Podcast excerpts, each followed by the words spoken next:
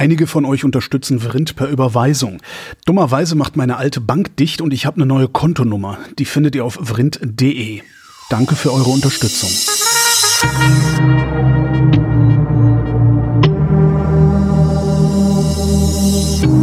Wer redet, ist nicht tot. Willkommen zur Wirtschaftskunde mit äh, Rüdiger Bachmann und Christian Bayer. Wie immer, und ich freue mich drauf. Hallo ihr beiden. Hallo, Hallo zusammen. Wir haben ein paar Themen auf der Liste. Das erste Thema hat der Rüdiger sich gewünscht. Hörerwünsche. Äh, Rezession. Die Tagesschau hat irgendwie diese Woche gemeldet, Deutschland befindet sich in einer Rezession.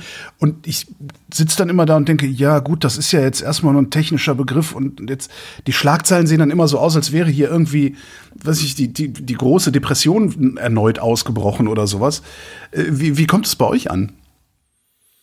Ähnlich. Also ich bin echt gelangweilt von dieser Art Berichterstattung. Okay. Ja, es ist, es ist, ähm, es ist in der Tat, äh, die, es hört sich schlimmer an, als es ist.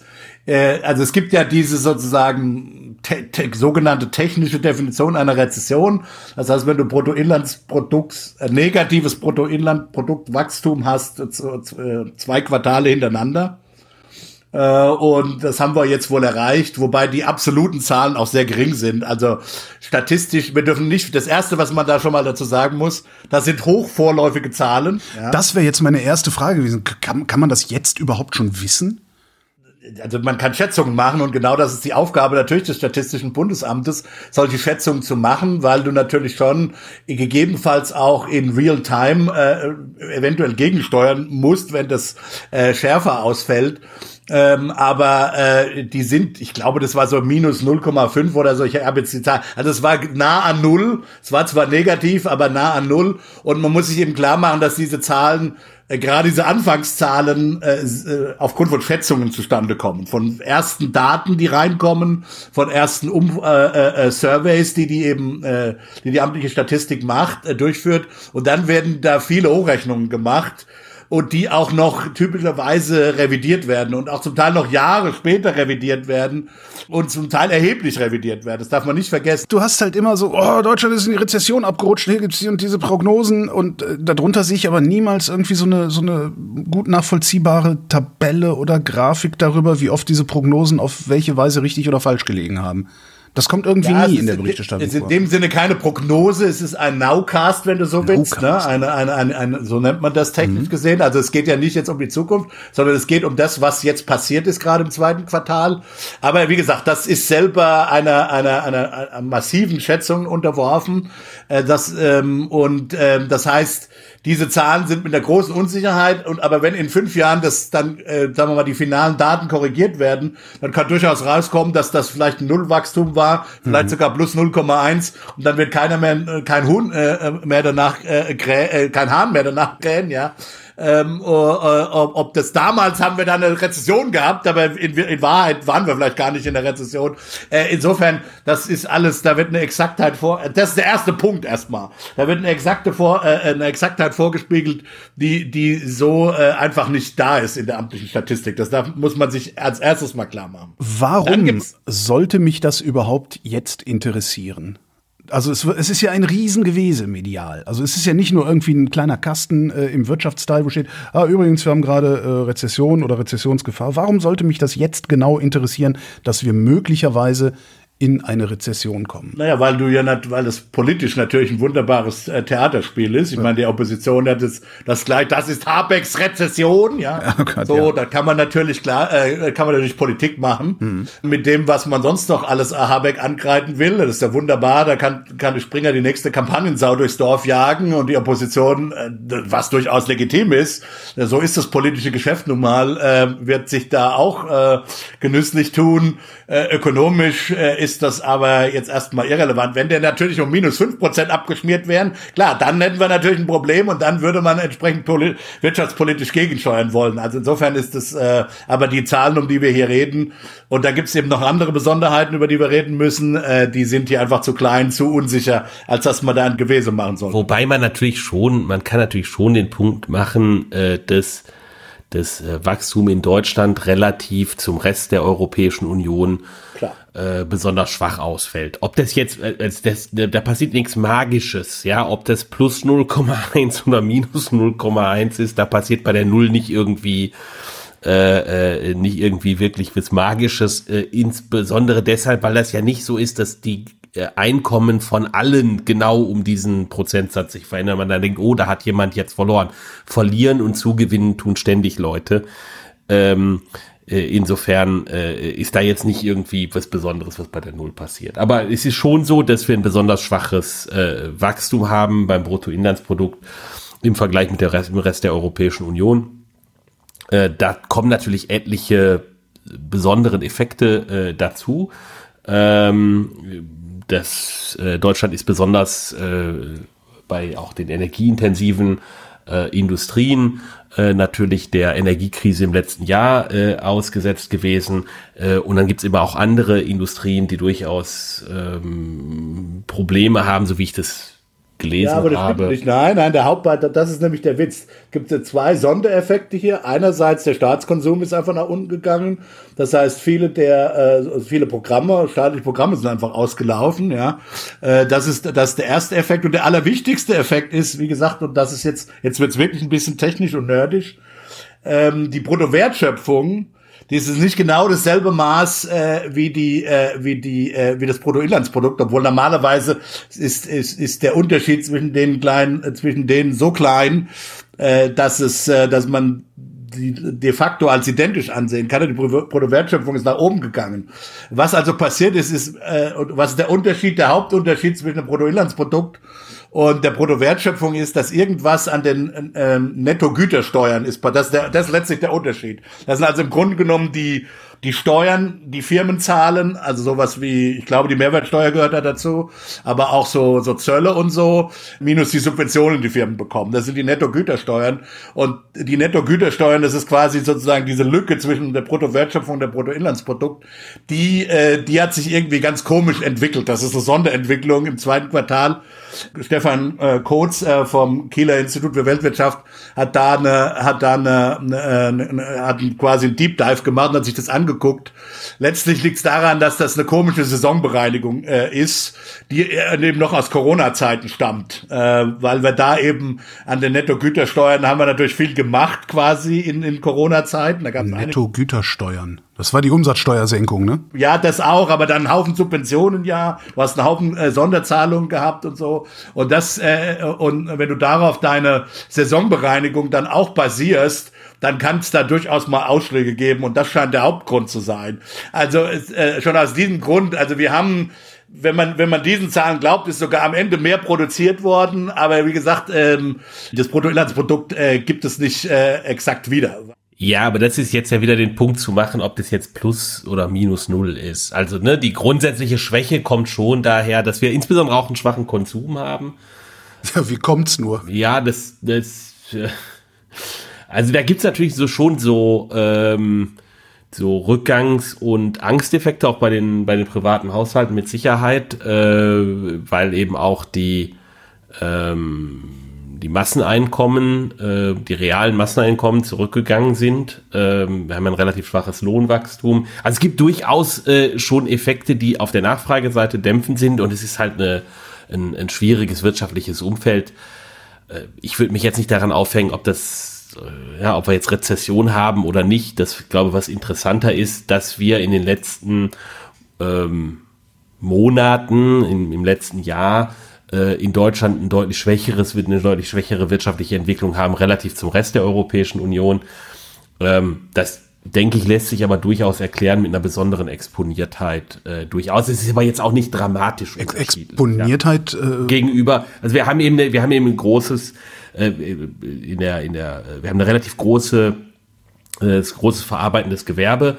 Aber daran siehst du es ja nicht. Die Industrieproduktion ist ja stabil bzw. positiv. Aber die Dynamik in anderen Ländern ist eine positivere. Das liegt vielleicht aber daran, dass wir relativ zu den anderen einen höheren Staatskonsum uns leisten konnten in den Krisenzeiten. Ja, das sind auch, das, das sind ja auch so Effekte. Also insofern, ähm, also ich, ich wäre da sehr vorsichtig, wie gesagt, mit dieser technischen äh, und dann so eine Doom und Gloom. Also es, es gibt hier, glaube ich, noch keinen Anlass zu einer zu einem äh, Doomerism äh, oder einem Gloomerism hier. Du hast völlig recht, das ist ein mediales und politisches Spektakel, das übertrieben wurde, das politisch äh, natürlich äh, äh, zu einer angenehmen Zeit kam für die Opposition, Opposition, das kann ich schon verstehen. Wie gesagt, die, der handelnde Wirtschaftsminister ist ohnehin angeschlagen. Da entsprechend jetzt sozusagen das äh, auf ihn zu äh, zu pinnen, ist ist bequem, ja, ist klar. Ähm, aber eine wirklich ökonomische, ähm, sagen wir mal, Bedeutung würde ich dem Ganzen noch nicht anmessen. Das muss, man muss es natürlich beobachten, wenn daraus sich eine dauerhafte Wachstumsschwäche ergibt. Wobei auch da muss man sagen, wir werden uns, was diese Bruttoinlandsproduktzahlen und die, die, den Umgang mit der, mit den, sagen wir, mit den Standardstatistiken der, der volkswirtschaftlichen Gesamtrechnung angeht, unter den Bedingungen der Klimatransformation sowieso, glaube ich, an neue Verhältnisse gewöhnen müssen. Weil wenn man über die Klimatransformation, äh, da hat und morgen Mark Schieritz einen schönen Thread dazu ge- ge- gehabt, äh, von französischen Ökonomen, die eben den Punkt machen, wenn man die Klimatransformation zunächst mal als äh, als Investition sieht, ja, in eine Dauer, in in eine eine, eine Umstellung, die auch Kapitalstockvernichtung zum Teil äh, bedeutet, weil wir den bestimmte alten Kapitalstöcke einfach nicht mehr weiterverwenden können, dann kann es durchaus sein, dass wir zunächst mal über längere Zeit auch schwaches Wachstum oder sogar Negativwachstum haben werden. Ähm, je nachdem, wie sich die, die Migration entwickelt und die Bevölkerung ist, dann, dann sowieso, aber da, da machen wir jetzt mal keine Aussagen, da sind wir in der Vergangenheit eh immer falsch gelegen, haben uns, die Migrationszahlen haben wir immer unterschätzt. Ähm, aber äh, wir werden uns möglicherweise schon allein wegen der Klimatransformation, solange die noch nicht abgeschlossen ist und solange eben zum Teil alter Kapitalstock außer Dienst gestellt wird und neu aufgebaut werden muss, ist es nicht klar, wie die Wachstums, wie es den Wachstumsraten ohnehin geht, äh, weil wir halt äh, ja einen gewissen Verzicht haben, äh, den wir jetzt machen müssen, den wir bisher, also Verzicht im Sinne von, wir müssen eben unseren Kapitalstock äh, fit machen für die Herausforderung der Netto-Null-C O zwei-Ökonomie. Und das ist überhaupt nicht klar, wie das äh, sich zumindest temporär in Bruttoinlandsproduktswachstumsraten äh, äh, niederschlägt. Aber das ist auch okay so, äh, weil es sich halt hier um eine Investition handelt, um später später wieder höheres Wachstum haben zu können, beziehungsweise um Investitionen in Wohlfahrt. Es geht ja auch nicht darum, dass man Bruttoinlandsprodukt einfach nur stumpf produziert, äh, sondern es geht ja letztlich um Wohlfahrt. Und äh, da sind wir uns hoffentlich einig, alle einig, dass äh, eine kühlere Erde äh, eine Erde mit mehr Wohlfahrt ist. Also jedenfalls für die allermeisten von uns. Also darum geht's ja. Insofern müssen wir da eh aufpassen, dass wir diese diese kurzfristigen Zuckungen, aber selbst mittelfristige Zuckungen des Bruttoinlandsproduktswachstums nicht überinterpretieren in den nächsten Jahrzehnten. Zumal ja auch, ich meine, gemessen daran, wie wie desolat unser Kapitalstock ist, müsste ja eigentlich eine ordentliche Investition in diesen Kapitalstock doch zu, zu, einer, zu einer viel größeren wirtschaftlichen Dynamik führen, als bei unseren Nachbarländern, deren Kapitalstock nicht ganz so im Arsch ist. Falls ja, wobei das, das, das kommt, es ist halt nicht, ist halt nicht ganz klar. Also das, was, was relativ klar ist, ist, dass es halt erstmal weniger Konsum heißt, aber naja, kommt drauf an, ne? Ich meine, wenn der Staat das äh, Schulden finanziert, also wenn der Staat den, den Sanierungsstau einfach nur an der Infrastruktur ähm, schuldenfinanziert in Ordnung bringen wollen würde, ja, dann irgend, irgendwer muss ja darauf zu darauf verzichten zu konsumieren. Ich kann halt nicht gleichzeitig, äh, also irgendwo muss das Zeug ja herkommen, irgendwer muss es ja machen. Ich denke mir einfach, dass wenn der Staat in, investiert, äh, schuldenfinanziert in den Straßenbau investiert, meinetwegen, dass dann die Leute, die die Straße bauen, ja was verdienen und damit auch konsumieren und darum eben gerade kein Konsumverzicht geübt werden muss. Oder habe ich gerade Kategoriefehler? Nee, das kann dann in Inflation gehen, nämlich dann, wenn du eben nicht in der Lage bist, dieses, das, das geht, das geht ja nur dann, diese, diese im Prinzip richtige keynesianische Überlegung, die du gerade gemacht hast, funktioniert ja nur dann, wenn du sozusagen ähm, äh, Ressourcen rumliegen hast, die noch nichts tun. Oh, äh, wir, okay, wir, ja. wir, wir befinden uns aber zunehmend in einer Ökonomie, in einer angebotsbeschränkten Ökonomie, und es ist unklar, dass sich das ändern wird. Also wir haben tendenziell eine schrumpfende Bevölkerung. Wie gesagt, das kommt noch ein bisschen darauf an, was wir mit, mit Migration machen.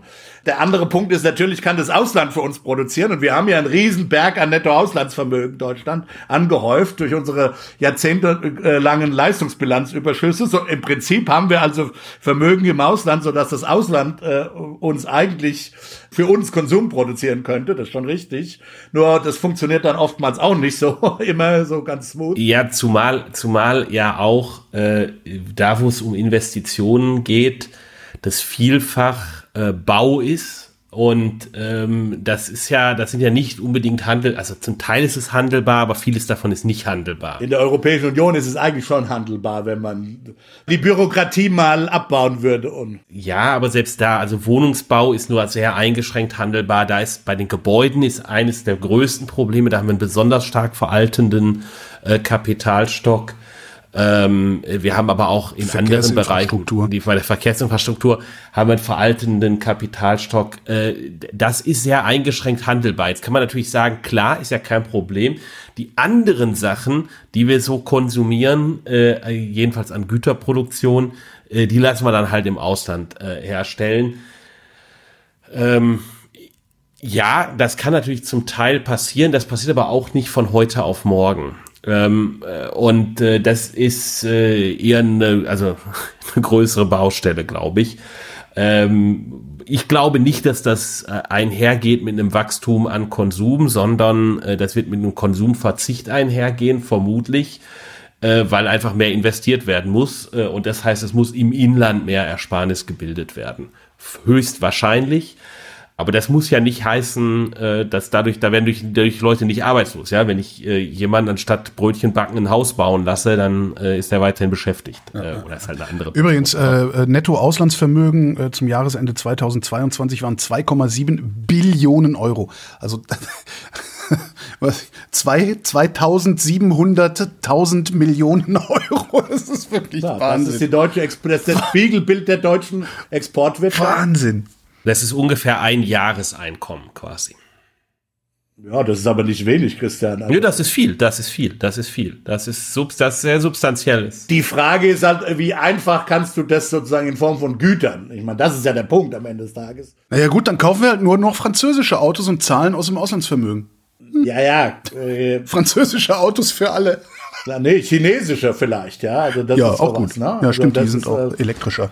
Äh, genau, äh, das kann sein, dass wir die kaufen werden, keine Ahnung. Aber Christian hat völlig recht. Das ist, ich meine, diese diese Handelsstrukturen sind erstmal eingespielt, ähm, und das da, da da kannst du in der mittleren Frist schon was machen, und das wird sich vielleicht in der mittleren Frist auch durchaus ändern, ähm, dass wir dieses äh, äh, Nettoauslandsvermögen abbauen werden. Aber äh, ja, ich glaube auch nicht, dass das eine, eine Sache der kurzen Frist ist. Und übrigens, wenn du was sagst, da kann man was machen. Ich glaube, da ist wichtig, einen Punkt dazu zu, zu sagen. Das ist, muss nicht ein geplantes äh, Vorgehen sein, sondern das passiert durch Marktkräfte völlig von alleine. Die ne? unsichtbare dem, Hand. Die unsichtbare Hand, ja genau. In dem Moment, wo zum Beispiel, wo zum Beispiel hier die Leute sehen, okay, wir müssen in unsere Wohnungsbau, Infrastruktur, Gebäude et cetera investieren, dann werden sich natürlich äh, Gehaltsstrukturen verschieben. Und dann werden dementsprechend deutsche Güter im Ausland nicht mehr wettbewerbsfähig sein im Preis. Das ist aber dann an der Stelle nicht schlimm, weil sozusagen Ziel der ganzen Operation ist ja dann auch, dass Ressourcen dahin geleitet werden, wo sie am wirtschaftlich sinnvollsten sind. Und das kann dann durchaus sein, dass das nicht der Export ist, sondern halt die heimische Produktion von Kapitalgütern, die nicht handelbar sind hier. Ich möchte aber noch mal ein bisschen grundsätzlicher noch einen Punkt machen. Ich wurde dann gefragt, naja, wenn diese zwei Quartalsdefinitionen, wo das Bruttoinlandsprodukt eben schrumpft, wenn das eine Definition der Rezession ist, die eigentlich keine wissenschaftliche Basis hat, dann äh, wurde ich natürlich auf Twitter gefragt, ja, was ist denn die wissenschaftliche Definition einer Rezession? Und da ist es vielleicht ganz interessant für die Hörer zu lernen, dass es die eigentlich nicht gibt. Und ich würde sogar so weit gehen, dass die moderne akademische Makroökonomik jedenfalls mit Einschränkungen überhaupt keine Definition oder einen Begriff von Rezession mehr hat. Der Begriff kommt äh, aus einer alt, äh, sagen wir, einer alteren, älteren Generation, äh, der Konjunkturbeschreibung, der Konjunkturtheorie. Das ist eben diese diese Auffassung der Konjunktur als sozusagen als mehr oder weniger regelmäßiges, übereinander gelagenes Wellengeschehen, wo du eben Wellenberge hast. Der Prozess dahin, den nennt man dann eben Boom oder Expansion. Und dann hast du eben einen Kipppunkt, einen Wendepunkt und dann geht's in eine Rezession rein, wo das, die wirtschaftliche Aktivität schrumpft. Und dann erreichst du irgendwelche Täler und dann gibt's eben wieder aus dem Tal heraus eine Recovery, eine Erholungsphase und wieder eine Boomphase und so weiter und so fort. Und dann kann man sich die Frequenz dieser Wellen angucken, die Ausschläge, die Amplitude und so weiter. Das ist eine, eine Art und Weise, über Konjunktur nachzudenken, die man so in den vierziger, fünfziger Jahren in den U S A entwickelt hat. Mitchell und Burns, auf die geht es zurück. Und auf die geht tatsächlich auch diese Konjunkturdatierung, diese Identifikation von Rezessionen und Expansionen und, und Peaks und Troughs, also die, die Täler und die Berge der Konjunktur äh, oder die Gipfel der Konjunktur zurück. Ähm, und ähm, man macht das immer noch. Also es gibt diese Art von Konjunkturdatierung, die aber etwas, sagen wir mal, more sophisticated ist, als etwas anspruchsvoller äh, funktioniert, als diese zwei, einfach nur zwei Quartale Rezession zu betrachten. Das ist so, was wirklich sozusagen in den Banken, ja, in der Politik, im Journalismus, im Wirtschaftsjournalismus eigentlich nur äh, als Rezessionsdefinition durchgeht. Äh, sondern äh, die diese Art von Rezessionsdefinition nach diesem Wellenprinzip, nach dieser Wellentheorie, die, äh, das wird gemacht, da gibt's äh, im, im, in Amerika gibt's da eine Institution für, eine allseits, ist wieder Duden, das ist eigentlich gar keine staatliche Institution, sondern eine allseits anerkannte, letztlich private, allerdings staatlich geförderte Institution, nämlich das National Bureau of Economic Research, das N B E R. Und das hat ein eigenes Committee, ein Komitee, das äh, typischerweise aber sehr stark nach dem Geschehen. Früher haben die so zwei Jahre gebraucht, um dann ex post festzustellen, dass es bestimmte Quartale, Rezessionsquartale für die U S A waren. Da krieg, kriegst du eine offizielle äh, Konjunkturchronologie. Und in Europa habt es inzwischen gibt es äh, das Center for Economic Policy Research, das C E P R, früher London, jetzt Paris. Äh, da gibt es auch ein ähnliches Kom- Komitee und die äh, datieren sozusagen offiziell den europäischen Konjunkturzyklus. Und der Sachverständigenrat macht sowas Ähnliches dann für, bricht das dann auf Deutschland äh, runter, wo du dann so offizielle Rezessionsdaten anguckst. Die gucken sich aber nicht nur Bruttoinlandsprodukt an, die gucken sich auch Arbeitsmarktdaten an, ging da die Arbeitslosigkeit zum Beispiel hoch. Äh, also die gucken sich so ein multikriterielles, ähm, letztlich etwas subjektives äh, Verfahren, um dann ex post äh, den Ökonomen eine, eine, eine Konjunkturdatierung äh, äh, äh, zu geben. In den U S A geht die zurück bis ins neunzehnten Jahrhundert, das ist ganz interessant, das kann man sich mal angucken. Man muss allerdings dazu sagen, dass die moderne makroökonomische Theorie sich weitestgehend, wie gesagt mit mit Ausnahmen, weitestgehend von äh, von dieser Wellenphysik äh, inspirierten äh, äh, Weise auf die Konjunktur zu schauen verabschiedet hat. Und die, die moderne Makroökonomik ist eine eine statistische, eine hat einen statistisch zeitrein äh, theoretischen Blick auf die auf die Konjunktur, in dem der Begriff Rezession eigentlich überhaupt nicht vorkommt. Äh, so, sondern äh, man schaut sich eben aggregierte Zeit rein, wie das Bruttoinlandsprodukt, den Konsum. Dann hast du nur noch so eine Undulation um einen Mittelwert äh, über die Zeit. Ne? Ja, so ähnlich, genau. Ja, und, ja, und der steigt stetig. Der Mittelwert steigt, das stimmt. Also du hast einen Trend, da, du musst dann halt, äh, du musst eben genau, da gibt es statistische Verfahren, um diese Trends äh, dann rauszurechnen, um auch äh, Saisonkomponenten zum Beispiel rauszurechnen. Wir haben ja, wenn du dir die Rohdaten von ökonomische Aktivität anguckst, dann hast du auch saisonale, quasi deterministische, saisonale Komponenten. Es wird halt im Sommer immer ein bisschen weniger gearbeitet, weil da viele Leute in Urlaub sind und so. Ne? Und Be- bevor, wir, be- bevor, wir, bevor wir da jetzt immer weiter ausfransen, ab wann ist denn ein äh, ja ein Abschwung äh, oder eine Rezession, die es die es dann in der modernen Theorie vielleicht gar nicht mehr gibt als Begriff, ab wann ist denn ein solcher Zustand in diesem Modell oder in den Daten gefährlich oder zumindest bemerkenswert? Vielleicht muss ich jetzt noch, also zwei Sachen muss ich schon noch sagen, zwei Sätze muss ich schon noch sagen, was wir dann stattdessen machen. Die Konjunktur ist dann in dieser Sichtweise, in dieser rein statistischen Sichtweise, eben keine Abfolge mehr von Rezessionen und Booms und Expansionsphasen, sondern ist letztlich eine, eine, eine Sammlung von typischerweise zweiten Momenten, also Variationen, Momenten, statistischen Momenten, die die Variation, die sozusagen Schwankungsstärke misst, ja, oder auch Persistenz misst, also wie wie lange sozusagen bleibt was über Trend, oder wie ist die Tendenz, wieder zum Trend zurückzugehen? Solche Art heutzutage in der modernen Konjunkturtheorie macht man auch noch höhere Momente, dritte und vierte Momente, kann man alles machen. Aber letztlich ist die Konjunktur für einen modernen Makroökonomen, dessen Modelle, der, der, der Modelle bauen will, die diese, dieses Konjunkturgeschehen sozusagen widerspiegeln, der kümmert sich nicht um Rezession oder Expansion, sondern der kümmert sich darum, dass er diese Momente trifft, diese statistischen Zeitreihenmomente. Also das haben wir nochmal gesagt. Und in diesem Sinne kommt der Rezessionsbegriff in der modernen Makro eigentlich nicht vor. Ähm, und äh, insofern äh, soll man sich, also wenn, wenn, das ist alles toll für Journalisten. Ich verstehe, warum man damit gute Schlagzeilen machen kann. Ich verstehe auch Politiker, warum man mit Rezession, mit dem Rezessionsbegriff gut äh, Oppositionspolitik machen kann, immer gut. Man soll nur keine wissenschaftliche Basis notwendigerweise behaupten. Das will ich, glaube ich, am Ende gesagt haben. Was dann besorgniserregend ist, äh, da gibt es eben auch keinen, es, es gibt jetzt keinen, sozusagen kein Kriterium, wie schlimm das ist, weil du, weil, weil ja, weil es auf viele Dinge ankommt. Du willst dir Arbeitslosigkeit angucken, zum Beispiel, oder den Konsum angucken, ja. Wenn das Bruttoinlandsprodukt einbricht, aber die Arbeitslosigkeit nicht nach oben geht oder erstmal nicht nach oben geht oder die Erwartungen stabil bleiben, dann bist du etwas gelassener, als wenn das das Bruttoinlandsprodukt einbricht, die Arbeitslosigkeit nach oben geht und vielleicht noch Inflation kommt oder oder Deflation kommt oder so. Es kommt also auf viele Dinge an. Insofern ist das keine, das ist das ist nichts, was du sozusagen einem kein Score, der irgendwo rausfällt, wo du sagen kannst, jetzt ist es schlimm. Verstehe. Jetzt wird's ja. aber wirklich kritisch. Ja, genau, genau, genau. Sondern du musst dir schon das Gesamtgeschehen angucken. Äh, naja, sonst wären Ökonomen ja auch arbeitslos, wenn es so einfach wäre. Hier Christian. Ja, hä? Du hast vorhin den schönen Satz gesagt, verlieren und zugewinnen tun ständig die Leute. Da habe ich gedacht, ja, genau. Wir haben nämlich gerade Inflation, sechs Prozent oder ein bisschen drüber und ich verliere und äh, die Unternehmensinhaber, die gewinnen. Und daraus kann ich jetzt drehen, einen Begriff, der gerade stark diskutiert wird, was ich auch nicht wirklich verstehe, nämlich die Greedflation, die Gierflation.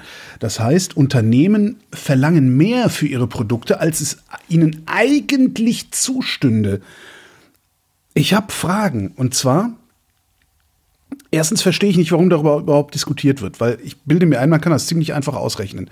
Wie viel, wie viel, wie viel Output hast du für wie viel Input vor drei Jahren gehabt, wie viel hast du heute?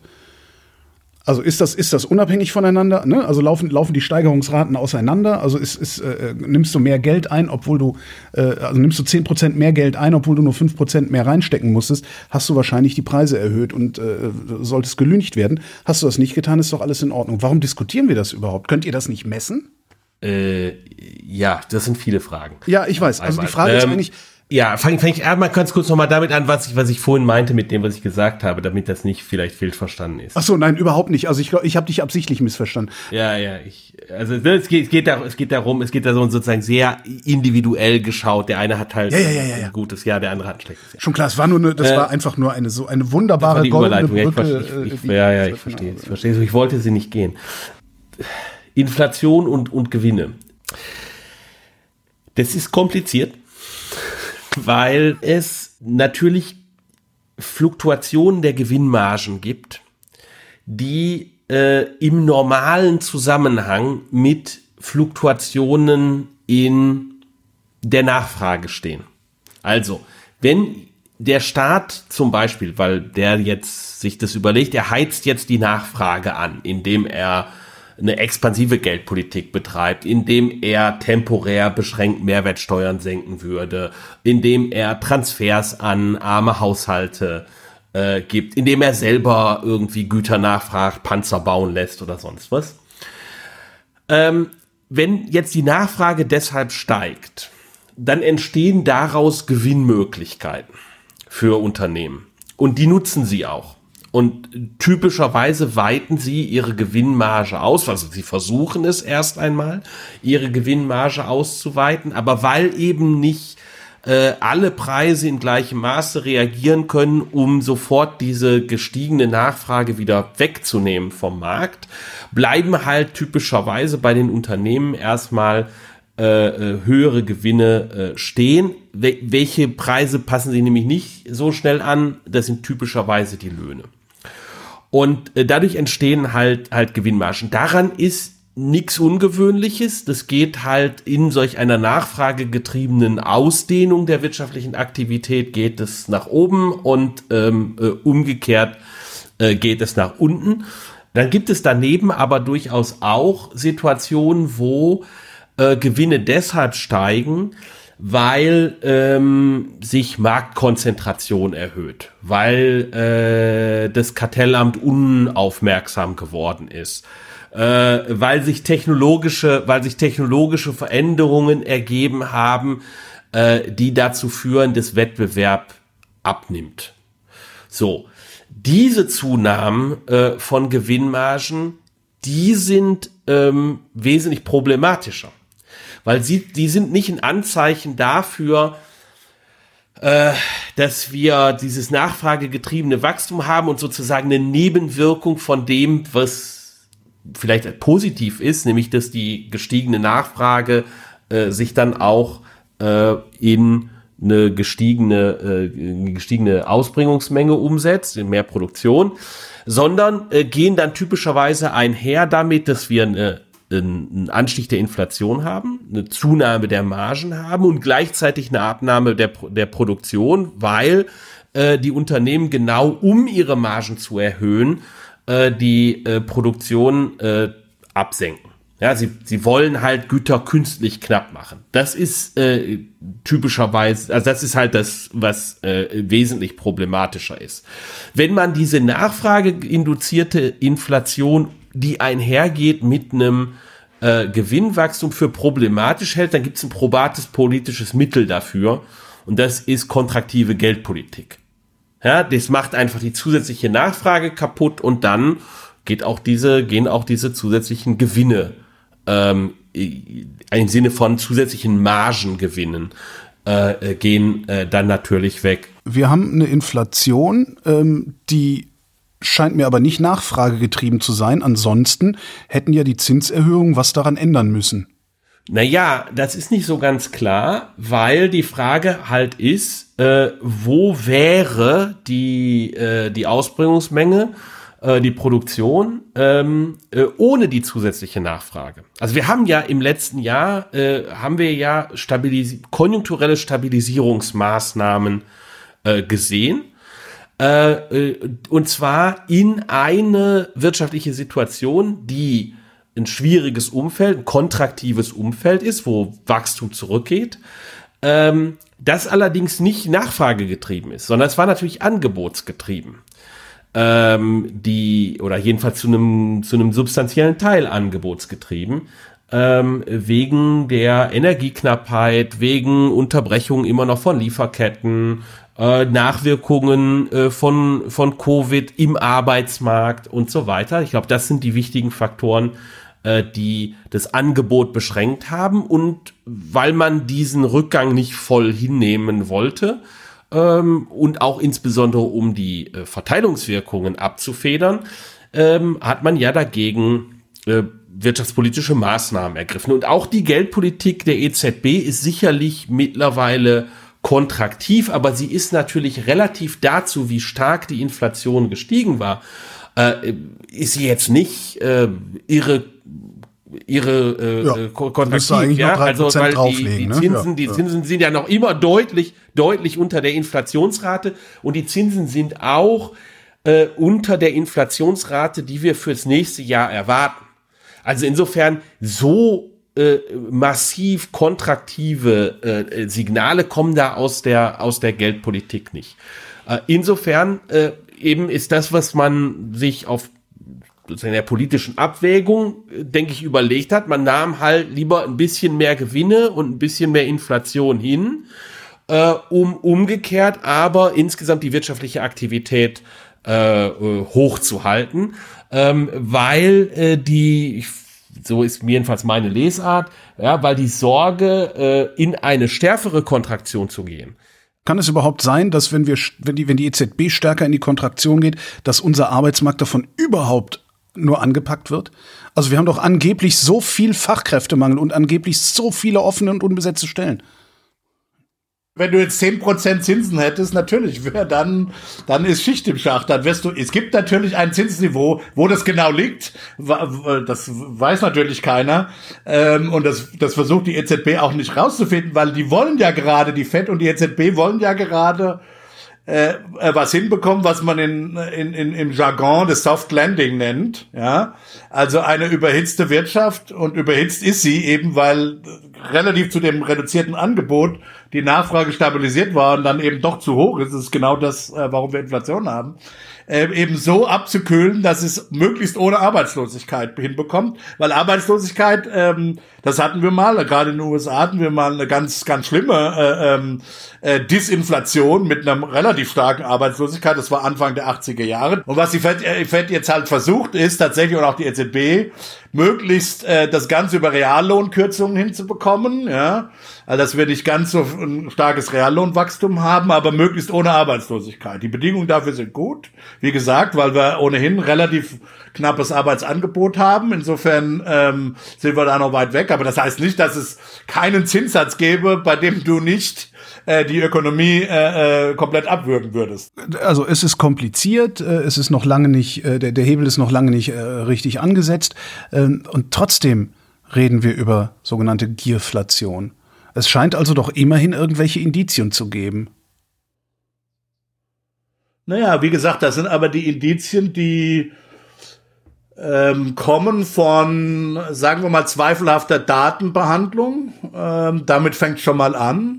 Wie gesagt, Christian hat ja schon den einen Aspekt genannt. Äh, du kriegst eben, es, die, die, es ist in der Tat so, dass auch durch eine rein nachfragegetriebene Inflation äh, Gewinne äh, zunächst mal steigen können, ähm, die aber das aber selber mit Greed erstmal nichts zu tun hat, sondern die Wettbewerbssituation ist völlig unverändert, sondern es, äh, es bieten sich halt äh, da, wo, eine boomende, wo du eine boomende Wirtschaft hast, äh, gibt's auch äh, Möglichkeiten äh, für, äh, für, für, für Unternehmen eben Gewinne einzufahren. Das ist ja völlig normal. Also es, es ist also eine, eine Kombination von zweifelhafter Dateninterpretation, aber auch Datenbehandlung. Ich will mal noch ein paar andere Dinge noch nennen. Es fängt schon mal damit an, wie berechnet man Profite überhaupt? Das ist nämlich gar nicht so einfach, ehrlich gesagt.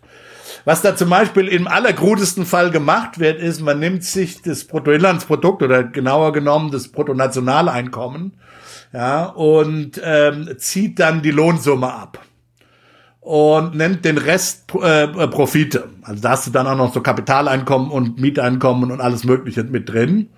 Du hast aber auch noch so Dinge wie Abschreibungen mit drin, ja. Und für Deutschland hat sich zum Beispiel die die die Volkswirte der der Commerzbank haben sich das mal genauer angeguckt. Und äh, wenn du die Abschreibungen anders berücksichtigst, wenn du die Abschreibungen auch noch abziehst, ja, also Abschreibungen, das bedeutet eben sozusagen Kapitalerhaltungskosten für die Firmen. Die werden in dieser ganz einfachen Rechnung den Profiten zugeschrieben. Das sind ja aber in dem Sinne keine reine Profite, in dem Sinne, die der Unternehmer einfach mal so nehmen kann und sich dann eine Yacht kaufen kann und durch Saint, um Saint-Tropez rumschippen kann, sondern die muss er ja im Prinzip wieder reinvestieren, um sozusagen die unternehmerische Substanz zu unterhalten, ja. Ähm, wenn du die also abziehst, dann gibt's überhaupt gar, dann sieht man überhaupt nichts aus, äh, an Profitwachstum. Also ein großer Teil dieser so, dieses sogenannten Profitwachstums, wie gesagt, das hat, haben sich Leute für Deutschland angeguckt, äh, resultiert einfach dadurch, dass die Profite gar nicht richtig ausgerechnet werden und ähm, da Abschreibungen drin sind, weil wir eben auch eine Verteuerung von Kapitalgütern sehen. Das heißt, die Wiederbeschaffungskosten für Kapitalgüter sind relativ, sind auch gestiegen. Und äh, wenn du das mit berücksichtigst, dann dann wird diese Profit, dieses an, angebliches Profitwachstum ähm, wird schon äh, wird schon weniger äh, stark zum Beispiel. Also das ist zum Beispiel ein Punkt äh, mit mit dem mit einfach unseriösem Umgang mit den entsprechenden Daten. Aber auch das kann man doch ausrechnen. Das, das, das, das, da da gibt es doch Daten darüber und das muss man doch ausrechnen. Ich meine, ich, ich stelle mir wirklich ganz billig vor. Ich stecke zehn Euro in mein Unternehmen, da kommt ein Produkt raus und dieses Produkt verkaufe ich für elf Euro. So, morgen Äh, stecke ich irgendwie zehn Euro rein, es kommt ein Produkt raus und auf einmal verlange ich zwölf Euro. Und das ist äh, im Zweifelsfall doch zu, durch nichts zu rechtfertigen. Jetzt, was mich, was mich wirklich nicht loslässt, ist, ähm, also ich bilde mir ein, man kann es ausrechnen, man kann es auch relativ sicher ausrechnen. Und die ganze Diskussion wird nicht mit Daten geführt. Doch, die wird mit Daten geführt von seriösen Leuten. Nur, das wollen die allermeisten, die allermeisten, das, und du musst nur auf Econ Twitter gehen. Ja, Twitter ist für Hass und Hetze, da hole ich mir keine Informationen. Ich poste jeden Tag fast eine, gefühlt eine Grafik, äh, ein, ein Daten-Nugget genau zu diesem Thema. Und ähm, es ist zum die Haare raufen. Das ist aber nicht sexy für die Politik, für die Wirtschaftsjournalisten, sondern die finden diese Gierflation, die ver- verkauft sich gut. Damit hat man einen Schuldigen ähm, und äh, die die die sagen wir die Multi äh, die Multischichtigkeit oder die Vielschichtigkeit dieses Phänomens. Da wird's dann halt kompliziert. Da muss man sich dann eben mit Fragen der volkswirtschaftlichen Gesamtrechnung auseinandersetzen, die die meisten entweder nicht verstehen oder zu langweilig finden, weil sie und glauben, dass sie ihren Lesern und Hörern nicht verkaufen können. Darum geht's ja. Und äh, also das ist der erste Punkt. Jetzt das sind jetzt haben wir nur über aggregierte Daten geredet. Wenn du eigentlich das wirklich wissen willst, musst du in die Mikrodaten gehen, in die Unternehmensdaten gehen. Und darum, da geht's jetzt darum, du kann, man kann sich jetzt auch mal äh, überlegen, dass so, man kann sich so eine Preisformel überlegen, ja. Der, der, der Preis ist etwas, ist ein Markup mal die marginalen Kosten, ein Gut herzustellen, ja. Also die Grenzkosten, ein Gut herzustellen. Und diese Komponenten, den Preis kannst du beobachten, aber diese Komponenten, den Markup, und auch die marginalen Kosten, die Grenzkosten, auch die variablen Kosten. Überhaupt Variable von Fixkosten zu trennen, das ist nämlich auch so eine Geschichte. Es gibt nicht nur technologische Veränderungen, die die Konzentration, die Wettbewerbsintensität äh, verändern können, sondern es gibt auch technologische Veränderungen, die den, sagen wir, die Aufsplittung der Kostenstruktur von Unternehmen zwischen Fixkosten und äh, variablen Kosten und äh, ähm, ähm, Ähm, äh, verändern. Auch da, das muss man mit berücksichtigen. Ja, da, diese diese Größen wirklich sauber zu schätzen. Damit verbringen Industrieökonomen, so heißen die, das ist ein Spezialgebiet äh, der oder das Fachgebiet der der Ökonomie, die sich damit sozusagen an ja im Grunde genommen ihre ihre Hypotheken bezahlt. Äh, ähm, Ähm, das, also das, das sind hoch komplizierte ökonometrische Schätzverfahren. Wie gesagt, erstmal brauchst du wirklich gute Daten, Mikrodaten. Kann ich mir denn die überhaupt angucken? Also, also ich habe die ja noch gar nicht. Ich muss doch eigentlich, eigentlich kann ich doch erst sauber beurteilen, ob eine Preiserhöhung, die ein Unternehmen gemacht hat, angemessen war, wenn dieses Unternehmen tatsächlich irgendwann auch mal wirklich reinvestiert, wirklich eine neue Maschine kaufen muss, um dann zu gucken, wie viel teurer ist deine Maschine eigentlich geworden. Also wäre doch die Bezeichnung Gierflation vielleicht angebracht, aber erst nach, ich weiß nicht, X Y, nach, nach sechs, acht, zehn Jahren, wenn ich wirklich sämtliche dafür notwendigen Mikrodaten habe. Also wenn ich praktisch siebenundneunzig Prozent der, der, der deutschen Industrie wirklich auch mir mikrodatiert angucken kann und nicht nur aggregiert. Also das, wenn, dann wären wir zu früh dran mit dieser Diskussion. Jein, also das ist auch ein Kritikpunkt, den ich habe. Ich würde auch sagen, dass ich konzeptionell äh, die äh, die Gierflation nicht ausschließe. Christian hat es genannt. Äh, es gibt Mechanismen. Man kann sich durchaus vorstellen, dass sich äh, Wettbewerbsstrukturen ändern. Dass ich eben diese Markups, das ist eben der Punkt, sondern diese Marge, die zusätzlich, die nicht sozusagen Kosten oder jedenfalls Grenzkosten bedingt, es kann immer noch, der Punkt ist, es kann immer noch Fixkosten bedingt sein, denn Markups sollen ja auch dazu führen, dass sie in der langen Frist den Unternehmen auch die Fixkosten decken, nicht nur die Grenzkosten, ja. Also auch das kann sein, aber, also selbst wenn sich Markups erhöhten, müsste man immer noch argumentieren, dass es nicht aus den Fixkosten kommt, sondern aus tatsächlich einer unterschiedlichen Wettbewerbsstruktur. Ähm, aber ähm, ähm, das, äh, also insofern, das ist möglich, das ist denkmöglich. Aber alle diejenigen, die das jetzt sozusagen propagieren, ähm, äh, haben letztlich wenig an Evidenz zu liefern, bis auf diese sehr, sehr fragwürdige Behandlung von aggregierten Daten. Es stimmt aber nicht ganz. Also wir haben inzwischen auch Mikrodaten uns angeguckt. Industrieökonomen in den U S A haben das gemacht. Auch das können wir dann gerne in die Shownotes posten. Äh, Chris Conlon haben, äh, und, und, und Company haben eine, eine, eine kleine Studie vorgelegt, die sicher auch noch nicht das letzte Wort sein wird, die, äh, die, ähm, die, das da gesprochen wird. Aber auch da wird, äh, die haben sich angeguckt, äh, die haben sich tatsächlich Mikrodaten angeguckt, Firmen haben sich die Markup-Veränderungen angeguckt und haben dann geguckt, können wir, äh, können wir, gibt es einen bestimmten Zusammenhang zwischen den Sektoren, wo wir besonders viel Inflation gesehen haben, äh, und den Firmen in diesen Sektoren, die, äh, die, äh, die Markups, äh, die, wo sich die Markups geändert haben. Und diesen Zusammenhang gibt es einfach nicht. Die Korrelation ist einfach null. Ähm, und ähm, auch das äh, spricht nicht unbedingt für die Gierflation. Auch das ist nicht ein hundertprozentiger Nagel in dieser Idee der Gierflation. Es gibt aber einfach verdammt wenig Hinweise. Und speziell für die U S A, gerade heute Morgen äh, eine weitere Studie, das ist alles nur wieder jetzt eine makroökonomische Studie, also ohne Mikrodaten sich angeguckt, die sich in, in, in ähm, äh, Francesco Bianchi, äh, kommt jetzt im äh, Quarterly Journal of Economics raus, die sich ein, äh, ein äh, die D S G-Modell angeguckt haben, der, der, der, der U S-Ökonomie, und äh, die, die dem Modell erlauben, dass sich Markups ändern. Also es, du könntest in diesem Modell eine Greedflation haben, ähm, und äh, die aber auch diese anderen Aspekte mit abbilden, nämlich die, die, die Fiskalstimuli in den U S A, die wir in den U S A noch mal mehr hatten als in Europa, eindeutig, ja. Und deren, auch deren Botschaft ist eindeutig. Es sind die Fiskalstimuli, die, die in, zumindest für die U S A die Inflation nahezu perfekt erklären. Und zwar sogar, was schwierig ist, sogenannt out of sample. Also mit anderen Worten, die, wenn du in, in neunzehn angehalten hast, das Modell, und dann das Modell äh, sozusagen benutzt, um vorherzusagen, Die, die Stimuli, die dann sozusagen in zwanzig und einundzwanzig gemacht wurde, und ansonsten nichts machst und das Modell da anhältst und sozusagen wirklich in die Zukunft, ohne ohne Geländer sozusagen in die Zukunft vorhersagst, können die die Inflationsentwicklung relativ äh, gut vorhersagen. Mit allein dieser Geschichte einer erhöhten, äh, einer zu hohen Nachfrage im Grunde genommen. Da hätten wir jetzt gar nicht zwanzig Minuten drüber reden müssen, ne? Naja, doch. Doch, wir müssen drüber reden, weil so viele Leute drüber reden und so viele Leute dieses äh, dieses Narrativ der Gierflation kaufen. Nochmal, ich bin nicht konzeptionell gegen das, aber die die Art der Evidenz, die bisher von den Proponenten der Gierflationstheorie äh, These äh, vorgelegt wurde, genügt wissenschaftlichen Standards bei weitem nicht, und die Wissen, die ergeben die Evidenz, die wir für die andere, für die normale Nachfragehypothese haben, die ist einfach viel, viel, viel stärker. Noch so ein Ding, was mir aufgefallen ist. Ich habe, ne, ihr merkt, ich fange an, Listen zu schreiben. Äh, noch so ein Ding, was mir aufgefallen ist, was diskutiert wurde, war der Industriestrompreis. Ein staatlich subventionierter, verbilligter Strompreis für bestimmte Industriebetriebe, äh, wobei ich mir gar nicht so genau angeguckt habe, welche Industriebetriebe das sein sollten. Und da habe ich gedacht, das kann doch auf gar keinen Fall eine gute Idee sein.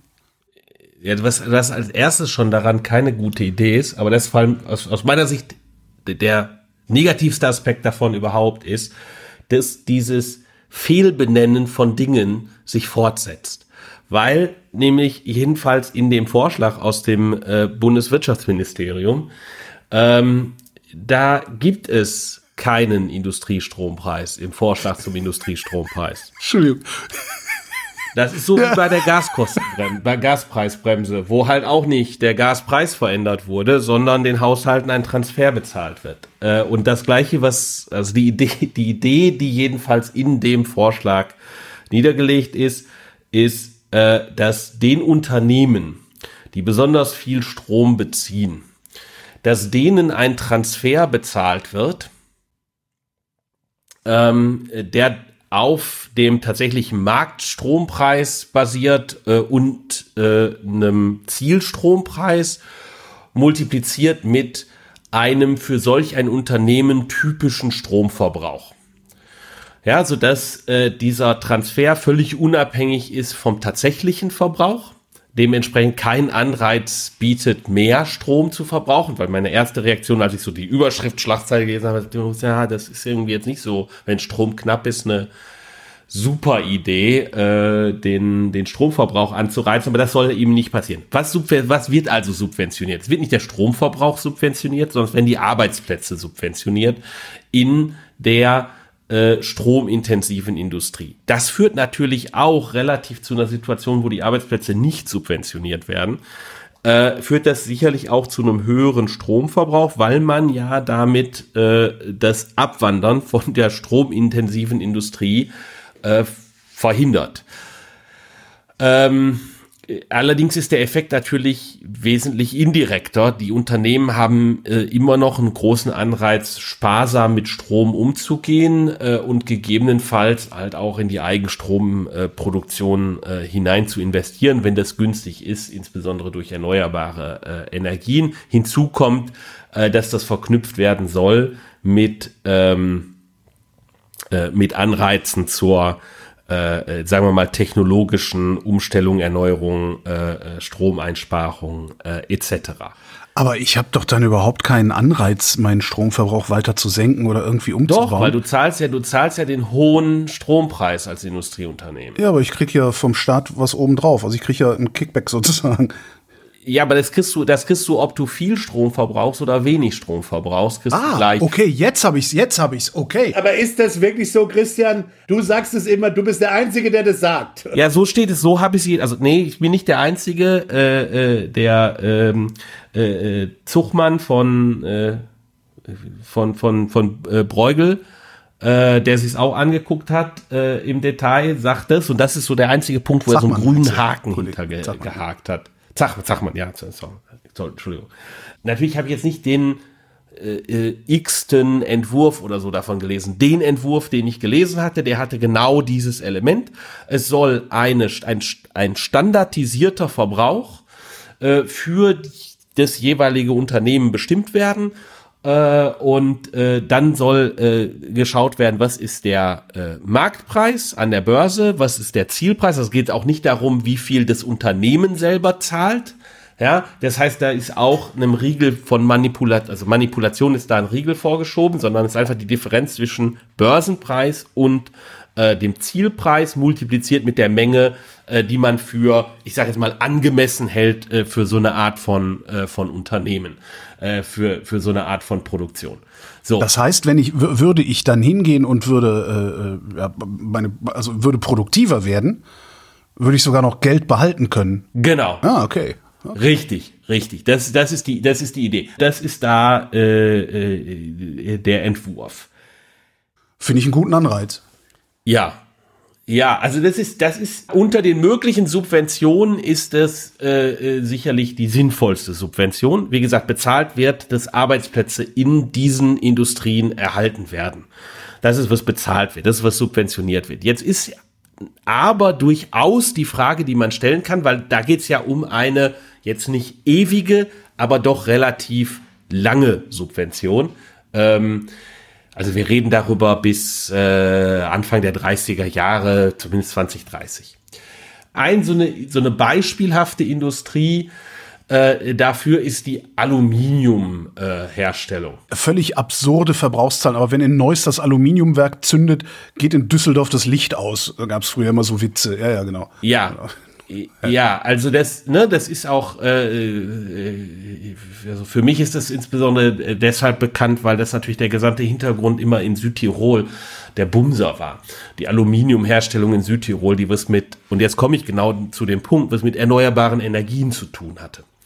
Nämlich da, wo ich reichhaltig erneuerbare Energien habe, äh, ist schon seit hundert Jahren die Aluminiumherstellung besonders günstig. Ja, insbesondere wenn ich äh, so Wasserkraftwerke habe, äh, weil die einfach sehr kontrolliert, äh, sehr gleichmäßig, äh, sehr prognostizierbar äh, geben die halt einfach Strom ab. So, und jetzt stellt sich dann natürlich die Frage, wenn ich umstelle in Richtung erneuerbare Energien, die Produktion, insbesondere die von Aluminium, auch dahingehend um, umgestellt haben möchte. Ähm, ja, heute wird natürlich auch Aluminium auch in dem Maße, in den zwischen den zwanziger Jahren des letzten Jahrhunderts und heute die äh, Herstellung von Strom aus nicht erneuerbaren äh, Energiequellen billiger geworden war, ja, äh, wird relativ viel dann eben auch aus nicht erneuerbaren Energiequellen an Strom hergestellt und so weiter. So, jetzt ist aber die Frage, äh, ist es nicht vielleicht viel sinnvoller, die äh, Aluminiumherstellung in Europa wandert nach Nordnorwegen ab? In Nordnorwegen haben wir unendlich viel äh, erneuerbare äh, Energien aus Wasserkraft. Da hatten wir auch die gesamte Energiekrise des letzten Jahres äh, über extrem niedrige Strompreise. Und wenn ich also jetzt Subventionen dafür vergebe, dass hier die Aluminiumproduktion bleibt für die nächsten zehn Jahre, ja, dann bezahle ich eben genau dafür, dass sie nicht dahin wandert, wo ich äh, sehr gute Ausstattung mit erneuerbaren Energien habe, die die entsprechende Verlässlichkeit auch haben für die, die für eine bestimmte technische Produktion äh, notwendig ist. Da, da sehe ich genau mein Problem. Wir werden dann nämlich, wenn wir das bekommen sollten, also diesen sogenannten Industriestrompreis, äh, werden wir, sobald der ausläuft oder abgeschafft werden soll, ein Aluminium- oder Arbeitslos-Argument hören. Ich vertraue der deutschen Industrie halt nicht. Ja, und der, der deutschen Politik natürlich auch nicht. Also die Politik muss es ja entscheiden. Also am Ende muss es die, wird es die Politik entscheiden, dass die deutsche Industrie danach schreien wird. Das kannst du inzwischen als gegeben annehmen. Wir haben ja jetzt schon wieder die, ich meine, die Die, die Gewerkschaft, die D G B-Vorsitzende hat ja gesagt, dass selbst der Industriestrompreis, da müssen wir gerade, die Subvention müssen wir gerade nochmal verdoppeln, hat sie gestern gefordert, ja. Ähm, äh, zusammen, wie gesagt, in schönstem Einklang mit den Arbeitgebern, wenn es dann, wenn es darum geht, äh, diese, diese Großindustrien äh, für die Gewerkschaften zu sichern. Und die Gewerkschaften haben natürlich einen Anreiz, speziell diese Großindustrien zu halten, weil da sind sie besonders stark vertreten. Dann tuten die in das absolut gleiche Horn wie die jegliche Industrie- und Arbeitgeberverbände. Und das Das ist natürlich eine politisch starke Macht, äh, Holger, das darfst du nicht vergessen. Man kann es allerdings natürlich auch, auch andersrum und dann ist, äh, formulieren, dann ist es nicht mehr ganz, nicht mehr ganz so, äh, so unsinnig. Wenn es nämlich, wenn die, wenn die, die Alternative nicht Nordnorwegen ist, äh, sondern, ich weiß nicht, welches Land in Afrika, wo das mit pff, einem Ölkraftwerk betrieben wird. Ja, das, auch da reden wir wieder bei diesen energieintensiven Industrien an manche, an häufig reden wir über Technologien, die relativ alt sind, die jetzt nicht so kompliziertes super Hightech-Know-how ist, dass man das nicht in irgendeinem Land außerhalb der Europäischen Union äh, betreiben könnte. Und dann haben wir natürlich das Problem von Carbon Leakage. Das heißt, wenn wir hier jetzt äh, den Strom durch äh, C O zwei Abgaben teuer machen, dann äh, und dann wird das äh, halt irgendwo anders hergestellt. Die Frage ist immer, wie kann man damit sinnvoll umgehen? Und die Welthandelsorganisation äh, beziehungsweise die dahinterstehenden Verträge, die schränken sehr stark ein, was man genau machen kann, um dieses Carbon Leakage zu verhindern. zu verhindern. Und dann kann, solange wir das nicht gelöst haben, es durchaus sinnvoll sein, in dieser Art und Weise dafür zu sorgen, dass diese Produktion in dem Handelsraum für Emissionszertifikate bleibt, in dem wir sind. Ob jetzt, ob das jetzt dafür geeignet ist, ist dann schwierig zu sehen. Aber es, ich, man kann durchaus ein Argument, glaube ich, sinnvollerweise machen, zu sagen, dass, wenn wir hier den Strompreis durch die Decke treiben, weil wir äh, auf erneuerbare Energien setzen. Und das ist halt teurer, als, ähm, äh, als Öl zu verbrennen oder Kohle. Zumindest vorläufig. Ja, oder vermutlich wird es auch so bleiben. Ist auch nicht schlimm. Manchmal machen wir halt auch Dinge, weil sie gut sind und nicht, weil sie billig sind. Ja, also es, äh, es, nehmen wir an, es bleibt teurer. Also ich, ich halte davon nichts zu sagen, oh, in der Zukunft wird das alles super billig. Glaube ich nicht. Ja, kann sein, äh, aber die ganzen äh, Windkraftwerke, die sind zu warten. Ähm, äh, und, und, und. Also, und außerdem, diejenigen, die die Kohle und das Öl im Boden haben, die werden weiterhin Interesse haben, das an, nach oben zu fördern und zu verkaufen. Der Preis davon passt sich auch an. Also es gibt auch durchaus Argumente, die dafür sprechen, dass es so einfach nicht ist, dass das, das irgendwann das günstigste in naher Zukunft sein wird. Also insofern nimm mal an, es bleibt so. Das ist teurer, und das, aber den Weg gehen wir. Dann entsteht natürlich das Leakage-Problem. Hätte das nicht längst entstehen müssen? Weil ich meine, wenn ich irgendwo in, in weiß nicht, irgendein Stahlwerk nach Nigeria baue, kriegt das doch sowieso alles billiger. Ja, du hast nach wie vor natürlich noch Qualitätsprobleme.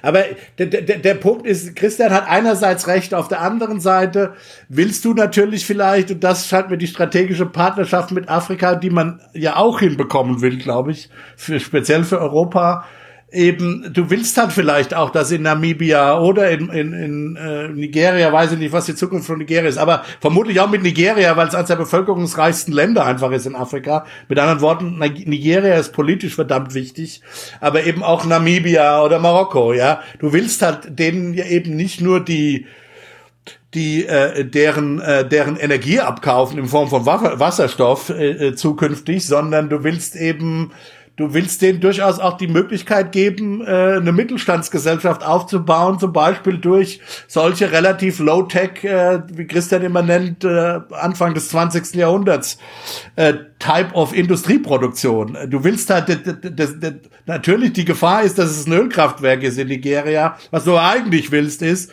natürlich, dass es sich um einen, dass das Aluminium neben einer Sonnenfarm in Nigeria oder Namibia gebaut wird. Das ist ja die, das, das ist ja, was die Welt eigentlich will im Grunde genommen. Und insbesondere Europa, Europa will, weil, weil damit endlich mal vielleicht eine Entwicklungschance für diesen Kontinent, der doch so wichtig ist, auch bevölkerungsmäßig, immer, ja immer wichtiger werden wird. Die, die großen Wachstumsraten sind in Afrika, nicht mal mehr in Asien. Bevölkerungswachstumsraten sind in Afrika zu sehen. Und, und, und die Welt braucht sowieso eine Lösung für diesen Kontinent. Und die Lösung bietet sich jetzt hier mal an. Also das ist ja das, was du eigentlich willst. Also insof- insofern muss das Carbon-Leakage-Problem sowieso irgendwie gelöst werden. Da gibt's in- relativ interessante Arten, das anzugehen, die sich auch schon abzeichnen. Ähm, und die eigentlich ganz spannend sind. Nämlich, äh, beim Stahl insbesondere haben wir das, äh, die Frage von äh, sogenannten Grünstahlzertifikaten. Nämlich äh, in dem Maße, dass ich Stahl produziere, der äh, emissionsfrei hergestellt wird.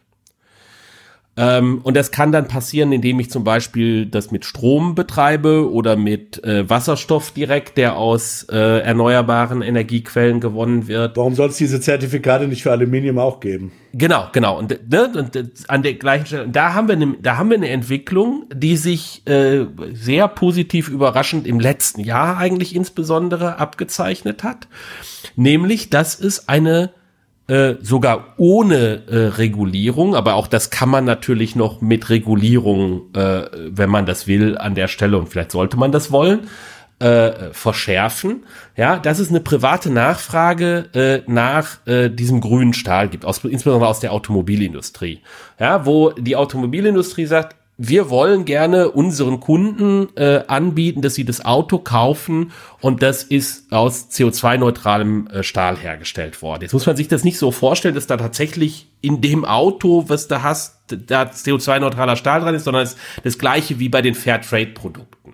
Da kaufst du den Kaffee ja auch, aber das ist überhaupt nicht notwendigerweise der wirklich fair gehandelte Kaffee, aber für jede Bohne, die du da kaufst, ist irgendwo auf der Welt eine Bohne äh, fair, äh, fair gehandelt hergestellt. Das ist wie Ökostrom im Stromnetz. Genau, genau. Das ist genau das Gleiche in Grün. So, und, äh, und das kannst du natürlich machen. Und an der Stelle ähm, kann man natürlich ansetzen innerhalb der Europäischen äh, Union und, zu, und sagen, das öffnen wir auch, äh, zumindest für die Staaten, wo Staatlichkeit hinreichend st- stark ausgeprägt ist, dass wir glauben, dass sie glaubhaft solche Zertifikate ausgeben können. Es gibt Länder auf der Welt, ja, im Extremfall Afghanistan, äh, die haben keine äh, hinreichende Staatlichkeit. Aber es gibt natürlich reichlich Länder, wo du sagst, nö, das gibt schon, da ist schon irgendwie ein, ein Staat, der hingehen kann, ja, und äh, sagen kann, hier dieses Werk, das hat halt mit Ökostrom äh, produziert und deshalb äh, können wir zertifizieren, dass der Stahl, der hier hergestellt wurde, Äh, grün ist und so weiter. Und dann bist du in einer, in, in einer anderen Welt. Und, und in diese Welt müssen wir sowieso hin. Und zwar aus mehreren Gründen. Nicht nur aus der Klimatransformationsgründen, sondern auch aus Migrationsdruckgründen. Ja, das sehe ich auch so. Wenn wir diese Chance für Afrika, Europa nicht nutzt, wird Europa sowieso völlig unkontrolliert überrannt werden, äh, Migration. Ich meine das jetzt nicht in einem AfD-Sinne von äh, der böse schwarze Mann kommt, sondern sondern sondern äh, ich meine, es ist es ist ja auch ein Riesenpotenzial, dass da Afrika Afrika hat ein, ein, eine junge Bevölkerung mit einem enormen potenziellen Humankapital, ja, das das eben äh, und äh, die können uns inzwischen, und es hat eben dieses wunderbare natürliche Endowment von erneuerbaren Energien. Ähm, äh, plus dann auch noch ein paar seltene Erden, die interessant sind. Also we- we- Afrika hat so viel zu bieten für uns. Ja, wir haben Afrika auch einiges zu bieten, nämlich äh, alles, was mit Erziehung angeht, äh, also Erziehung im Sinne und äh, Bildung angeht, ähm, im Sinne von insbesondere äh, äh, dem der dritte der dritte Teil, also Universitätsausbildung und so weiter. Also insofern haben wir Afrika auch was zu bieten. Ähm, ja, also die die Chancen für eine wirklich strategische Partnerschaft diesmal auf wirklich auf Augenhöhe Äh, Klammer auf, China ist da nämlich inzwischen auch nicht mehr so beliebt, äh, Klammer zu, weil die nämlich ihre ihre Kredite auch äh, ganz schnell mal einfordern äh, und dann musst du zahlen äh, bei China, ja. Ähm, das mit den Menschenrechten hat dann auch durchaus schon mal seine Schattenseiten, wenn du so ein knallhartes Regime hast.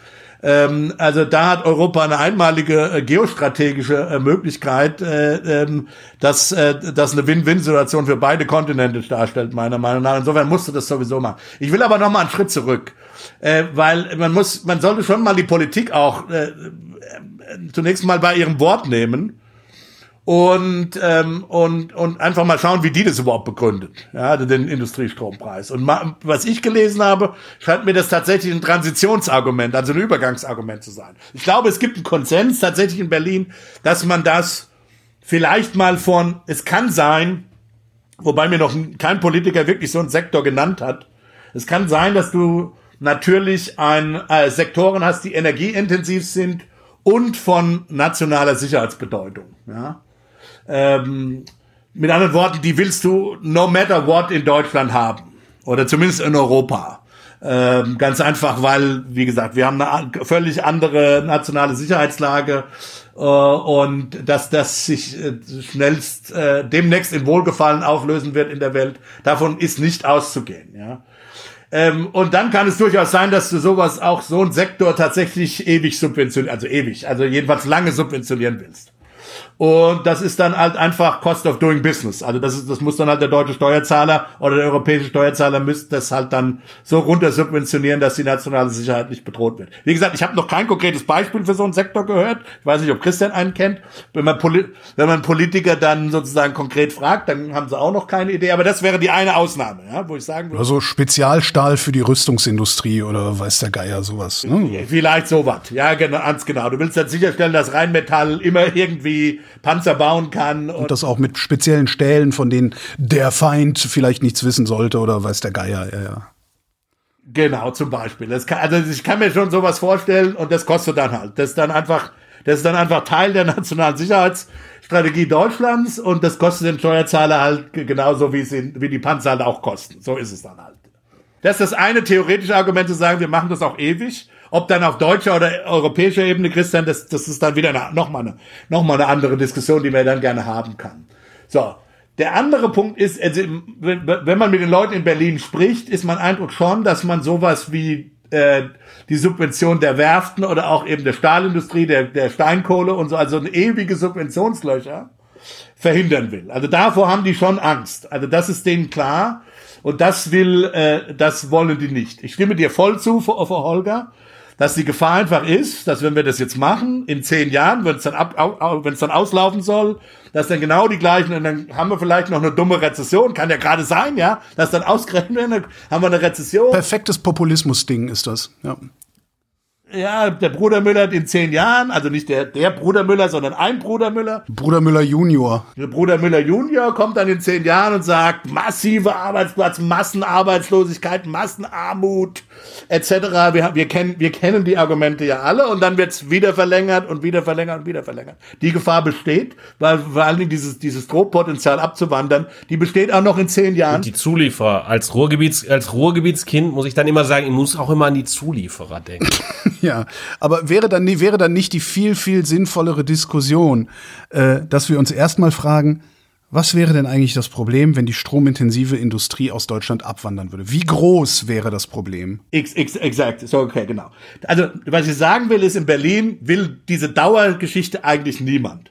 Was man allerdings hört, ist, dass man sagt, okay, wir wollen hier erstmal sozusagen die grüne Transformation schaffen, dann auch für die Industrie in eine Wasserstoffwirtschaft wirklich eingehen, ja, eintreten, diese Infrastruktur schaffen und der Industrie bis dahin sozusagen ihre Existenz ermöglichen, okay, das ist also ein Übergangsargument, um dann schauen zu können, wenn wir in diesem neuen Normal sind, ja, wie hoch ist dann der Strompreis noch, ja, Christian hat gesagt, vermutlich wird er immer noch höher sein, als wenn du als vorher oder auch gegenüber Wettbewerbsländern. Die Frage ist, wie viel höher? Und ich glaube, das kann, das kann man wirklich jetzt noch nicht seriös sagen, weil es gibt natürlich technischen Fortschritt und so weiter und so fort, äh, die, die, die noch was drehen können an den Preisen. Den können natürlich auch andere, unsere Mitbewerber natürlich bekommen, den technischen Fortschritt, schon klar. Aber wo genau am Ende das Differential dann sein wird und wird es ausreichen für die deutsche Industrie, denn auch jetzt ist der ja schon teurer als bei unseren Mitbewerbern, die macht es halt wett durch höhere Qualität und durch höheres Humankapital. In Deutschland ist ja nicht so, dass wir jetzt schon billige, unbedingt billige Energie und billigen Strom hätten. Kommen wir wieder, kommen wir dann wieder in eine Situation, wo, wo, wo sozusagen unsere natürlichen anderen Vorteile diesen, diesen, andere, diesen Nachteil beim Strompreis und den Energiekosten allgemein wettmachen können. Und willst du im Prinzip bis dahin der Industrie helfen, damit du nicht unnötig diese Strukturen kaputt machst? Weil wenn die einmal weg sind, sind sie tatsächlich einmal weg. Ja, das ist ja, das ist ja das Argument, das rationale Argument, dass die Polit- Politiker, Politiker, ähm, also die jedenfalls die vernünftigen Politiker zurzeit zu machen, zu, zu machen versuchen. Ich glaube, es ist erstens basaler was und banaler. Äh, was, was dahinter steckt. Und zwar rennt die Industrie seit Jahren schon ins Wirtschaftsministerium und klagt über die zu hohen Strompreise. Das ist überhaupt kein Problem, das jetzt in den letzten Jahren erst entstanden ist. Es ist da nochmal schärfer geworden. Und zwar äh, nicht, weil irgendwie äh, der Strompreis in Kongo niedrig ist, sondern äh, weil der Strompreis in Frankreich niedrig ist. Das hat primär was damit zu tun, dass die Franzosen äh, massiv über die letzten Jahrzehnte Stromverbrauch in der Industrie subventioniert haben. Direkt oder indem sie äh, Atomkraftwerke, also das Risiko der Atomkraftwerke? Nee, nee, direkt, direkt. Indem äh, E D F äh, verpflichtet war, eine bestimmte Grundlastmenge äh, an Industrieunternehmen zu einem vergünstigten Strompreis abzugeben. E D F hätte sich günstiger gestellt damit, den Strom nicht an die französischen Unternehmen zu verkaufen, sondern an der Strombörse zu verkaufen. Und dann hätten Deutsche den Strom importiert. So, das ist einfach die Regulierungssituation in Frankreich gewesen. Und das ist energieintensiven Unternehmen, und das kann ich auch so auf einer menschlichen Ebene völlig nachvollziehen, wenn ich jetzt da in der Industrie wäre und sehe, irgendwie, ich gucke über den Rhein, Und, und der Gegenüber, der kriegt halt da den billigen Strom und ich muss teuer bezahlen und muss das halt durch äh, entsprechende Anstrengungen oder niedrigere Gehälter oder so ausgleichen. Ähm, das ist denen ein Dorn im Auge. Und jetzt ist so ein bisschen, äh, glaube ich, einfach eine Situation gewesen, wo die ein Stück weit Lunte gerochen haben und gesagt haben, jetzt könnten wir, jetzt, jetzt kriegen wir, jetzt kriegen wir das doch durch. Das kommt nämlich auch in eine politische Situation, wo natürlich wir jetzt an ein paar Enden sehen, dass die Transformation in eine C O zwei neutrale äh, Produktion, dass das nicht umsonst sein wird. Und äh, das ist jetzt sehr unangenehm für diejenigen insbesondere, und das sind eigentlich fast alle politischen Parteien gewesen, die immer gesagt haben, das wird ganz billig. Hat das überhaupt irgendjemand nicht gesagt? Das haben sogar die Grünen gesagt, oder?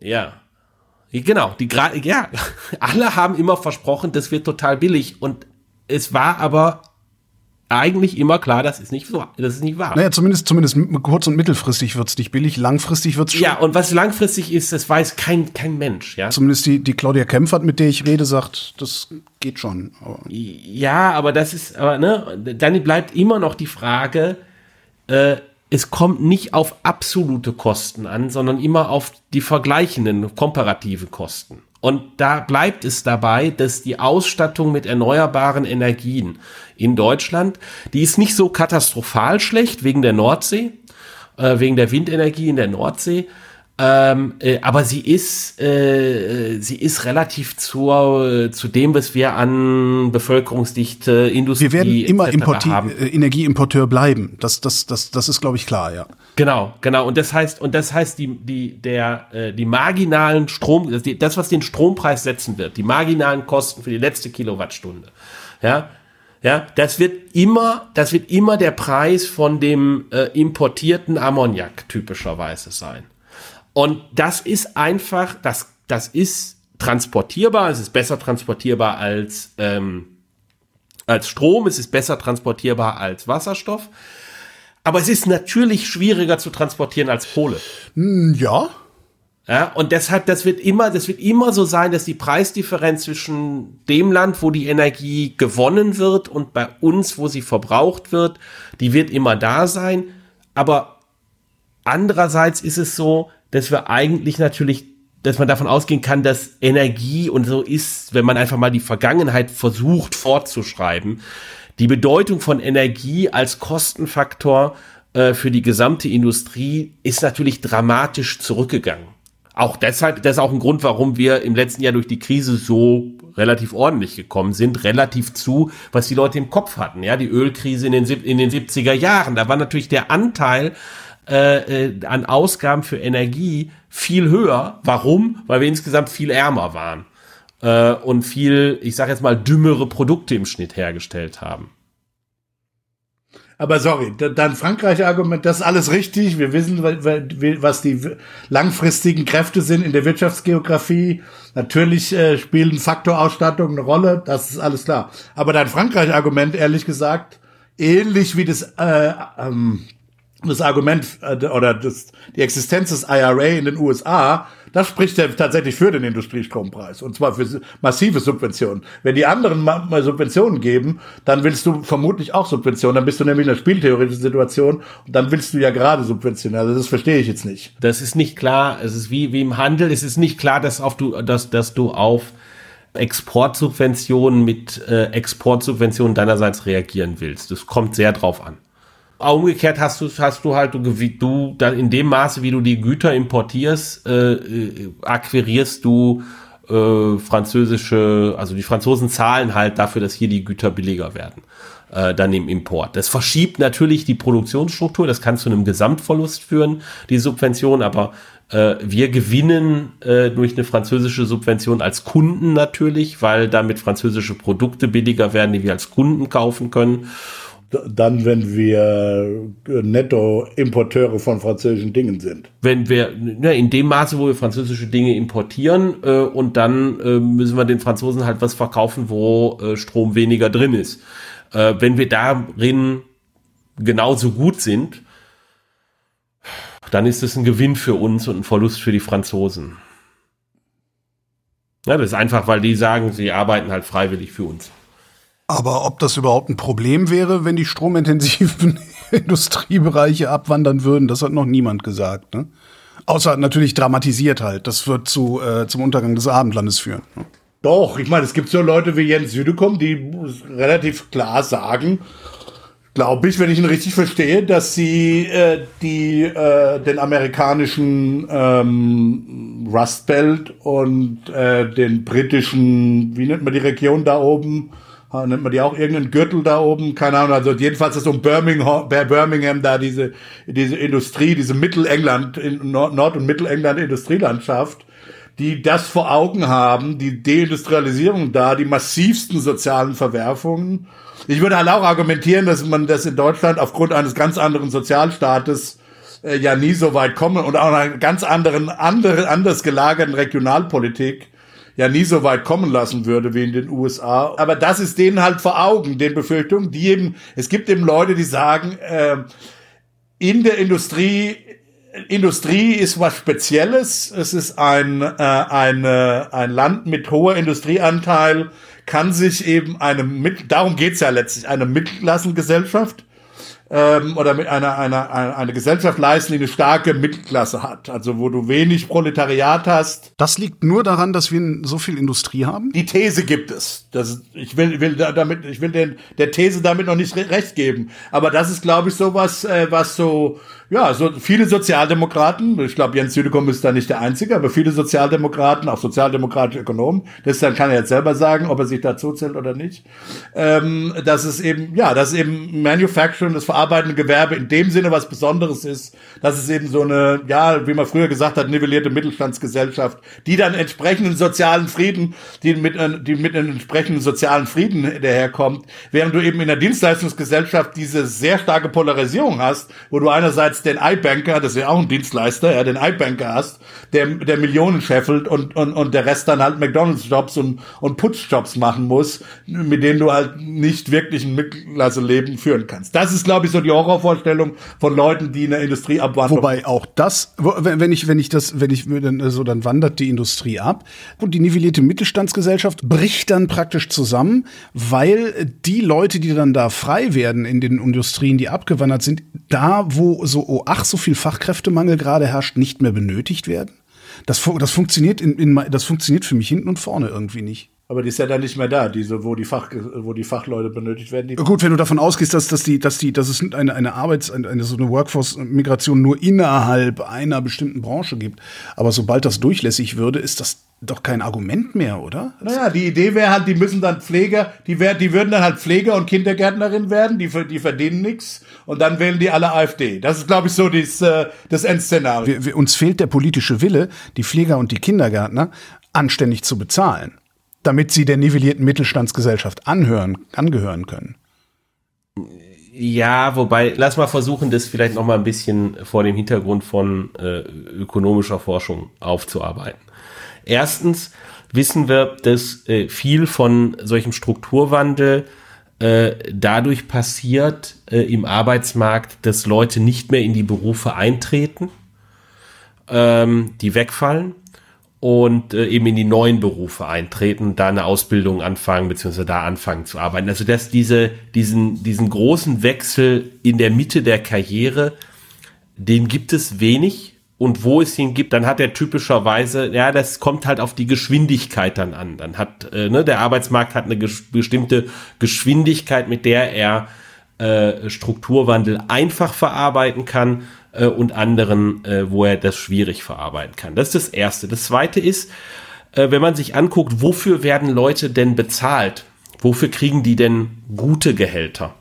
Dann hat was das hat was damit zu tun, äh, da, da habe ich jetzt letztens noch mit dem Moritz Kuhn zusammen ein Papier zugeschrieben, dann hat was das was damit zu tun, wie komplex äh, die Tätigkeiten sind, die sie ausführen, wie autonom sie darin sind und wie viel Verantwortung sie haben äh, in ihren äh, in ihren Tätigkeiten. Und da haben wir einfach in einer Reihe von Dienstleistungsberufen, die da absolut top drin scoren, ja, die äh, die eben sehr selbstständig sind, äh, hochgradig komplex und so weiter. Ja, denk irgendwie den äh, Hirngefäßchirurgen.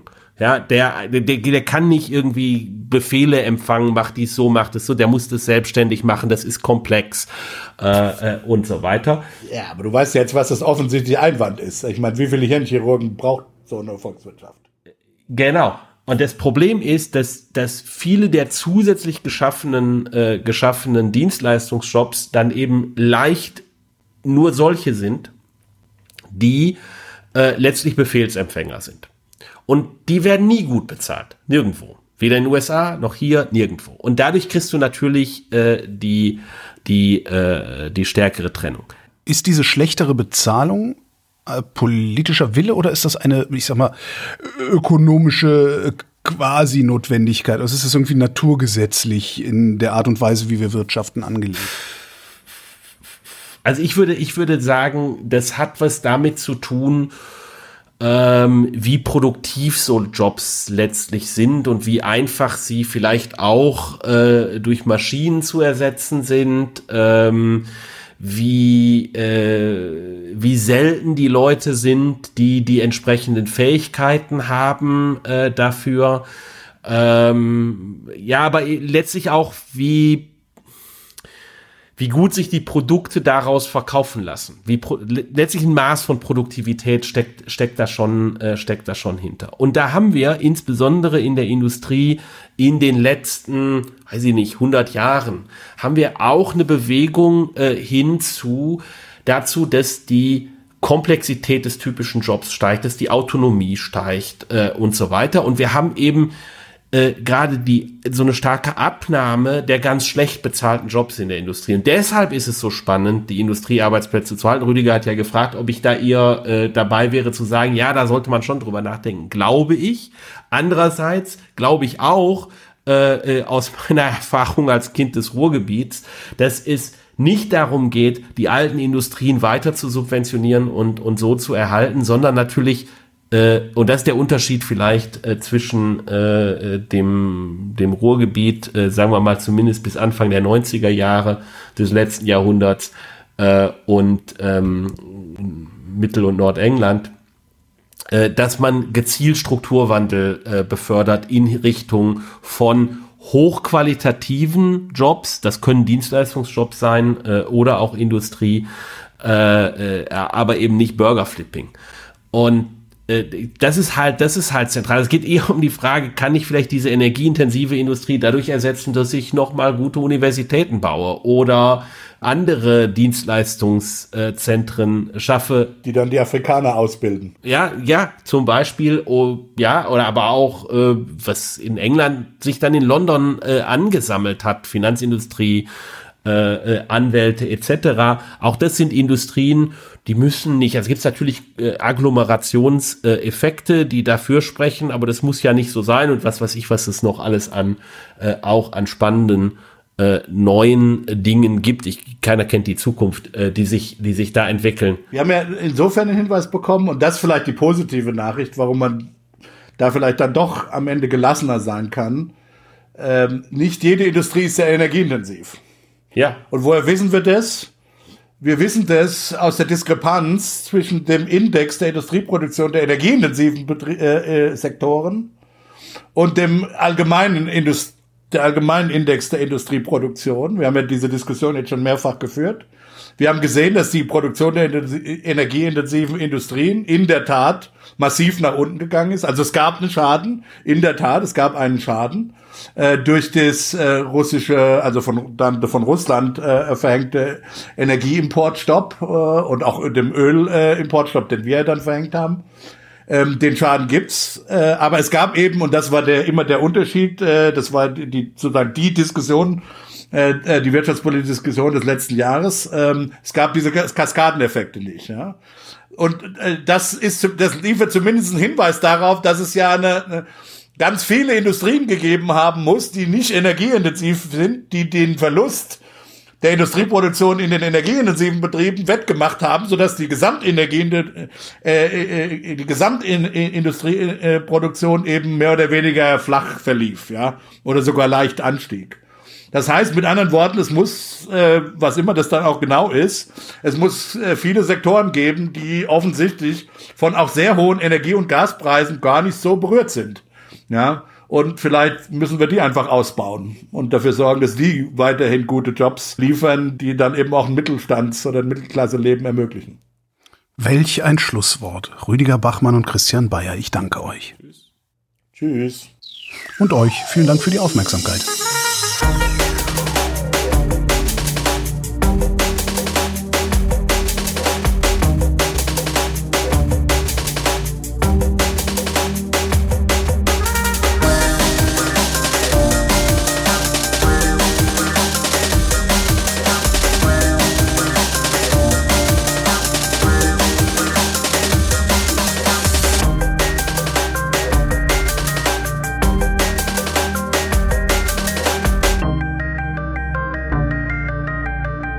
Wer redet, ist nicht tot.